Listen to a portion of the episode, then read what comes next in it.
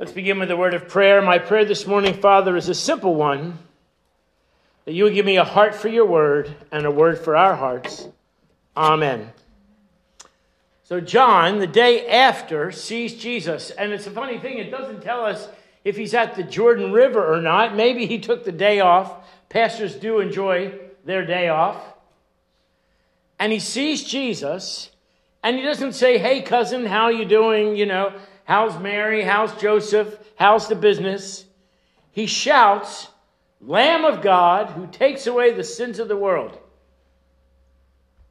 That's quite a greeting.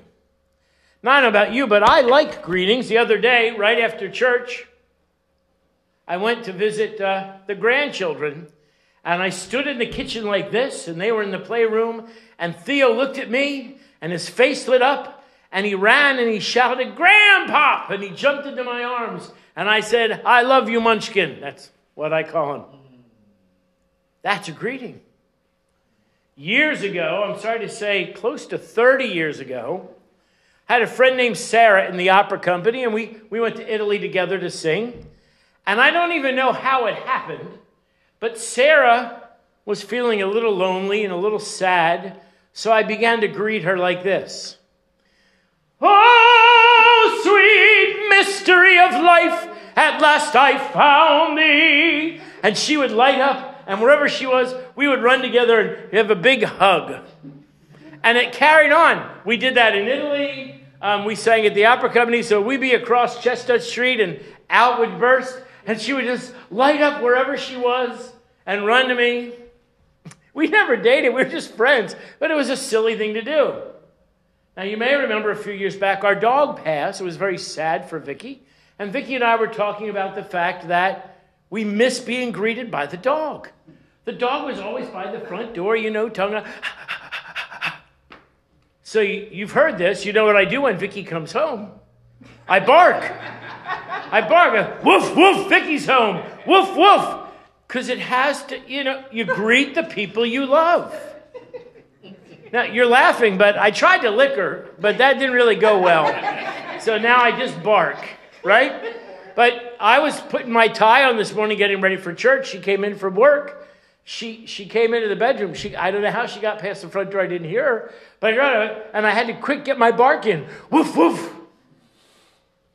How we greet people says a lot about how we feel about them and how they feel about us. Now, what an interesting thing that John said Lamb of God who takes away the sins of the world. Boy, I need you to set your brain all the way back to Genesis.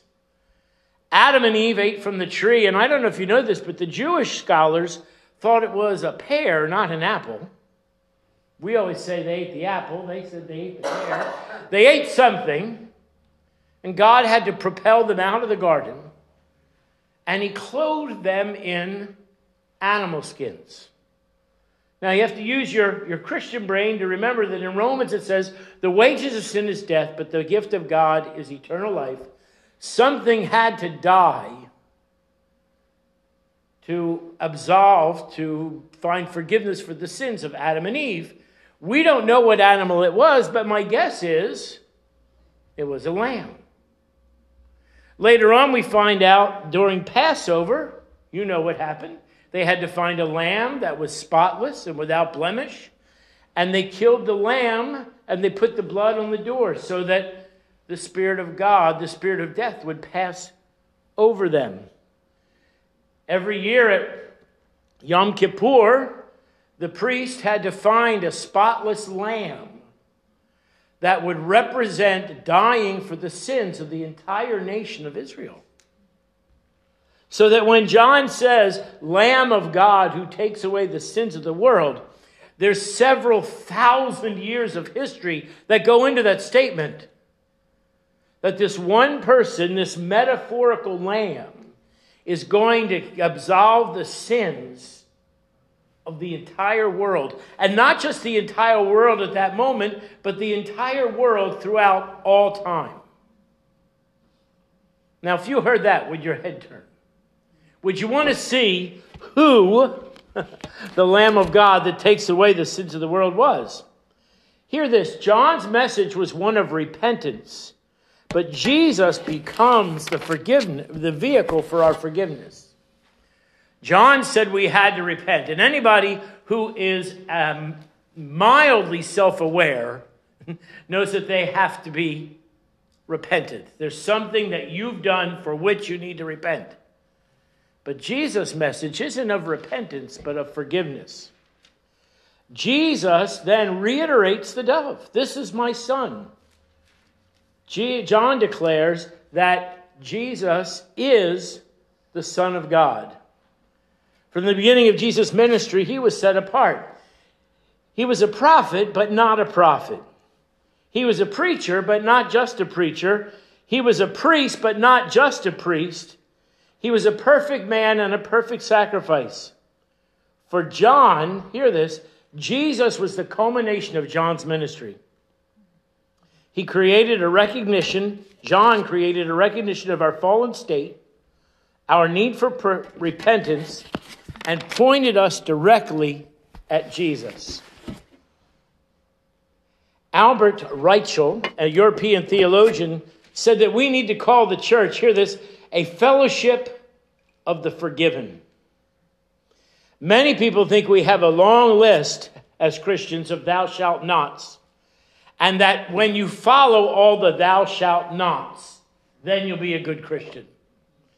Well, if we're doing that, we're no better than the Pharisees in the first century, because you remember they had over 600 thou shalt nots and it was impossible for the people to follow them.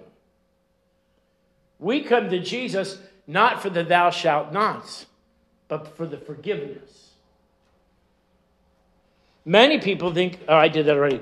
What we really have is a lamb who takes away our sin. He pays our debt and dies in our place. What does that look like for us? A tourist landed in Germany. This is a story from Leonard Street, Sweet, and was surprised to see a carved figure of a lamb near the top of the church's tower. He asked why it was there, and he was told that when the church was being built, a workman fell from a high scaffold. His co workers rushed down, to, expecting to find him dead. But to their surprise and joy, he was alive and only slightly injured. How did he survive? A flock of sheep, sheep was passing beneath the tower at the time, and he landed on top of a lamb. The lamb broke his fall and was crushed to death, but the man was saved. To commemorate that miraculous escape, someone carved a lamb on the top of the tower at the exact height from where the workman fell. The lamb gave his life to save the workman. The Lamb of God gave his life to save you and me. I also read a story recently about a busy airport. You, you've seen pictures of these on the news lately, where a line of travelers were waiting to buy tickets. The line grew so long and moved so slowly that patience was wearing thin. At the worst possible moment, Two women carrying large suitcases started elbowing their way to the front. A man near the front of the line saw the two women were pushing and shoving, and he feared that the situation would get out of hand. Consequently, he offered them his own position. This response took everybody, including the women, by surprise, and a great quiet came over the scene. The man picked up his luggage moved back to the line, and gave the women his spot. One little act turned a disaster into a magical moment.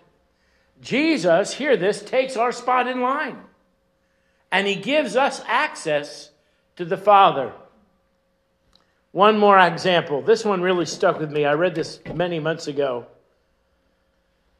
A stranger went to visit a church, and uh, he parked in the parking lot, and just as he got out of his car, another car came by and said, Hey, you took my spot. He came in, and the Sunday school class was already going, and there was an empty seat, and he sat in it, and the person came in, and guess what they said? That's my spot. You took my spot. After church, he found his way to the sanctuary, and you know what happened. He found a pew, he got settled, and a person came by in a huff and mumbled under their breath, You took my spot. Finally, at the end of the service, they were going to serve communion.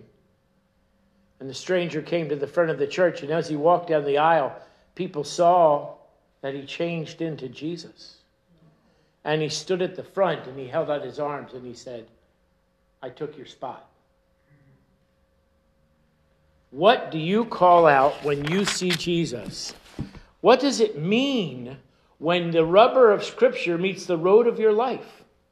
If you saw Jesus walking by, what would you shout? Would you shout about the feeling you get with fellowship? Would you shout about the free food you get at the fellowship meals? Would you talk about the family of God, the future security, the forgiveness He gave? Or maybe one of my favorite children's songs is Jesus Loves Me. This I know, for the Bible told me so. But maybe we should change the last line. Jesus made my life brand new. He can do the same for you. The story is told of an African Christian who told his congregation that he had a vision the night before church. In the vision, he was climbing up a hill to the church, and suddenly he heard steps behind him. He turned and saw a man carrying a heavy load on his back. He was full of sympathy for the man and he spoke kindly to him. And then he noticed that the man's hands were scarred.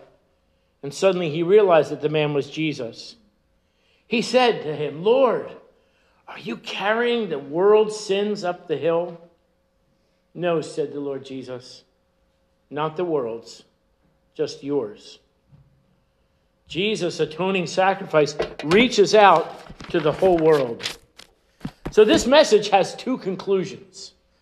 One, if you've never before realized that your sins need to be forgiven and that Jesus died for you and carried your sins on his back up the cross to Calvary's Hill, then make the day today that you give your heart and your life to Jesus. Make today the day you accept him as your Lord and personal Savior.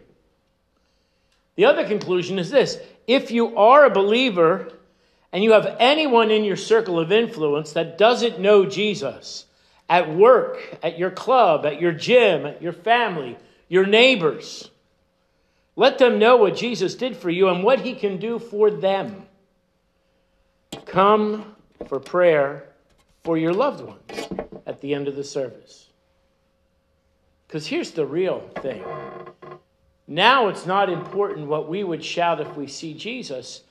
What's important is what Jesus is going to shout when he sees us when we walk into heaven. And I want him to shout, Well done, my good and faithful servant. Come into the reward prepared for you. Amen.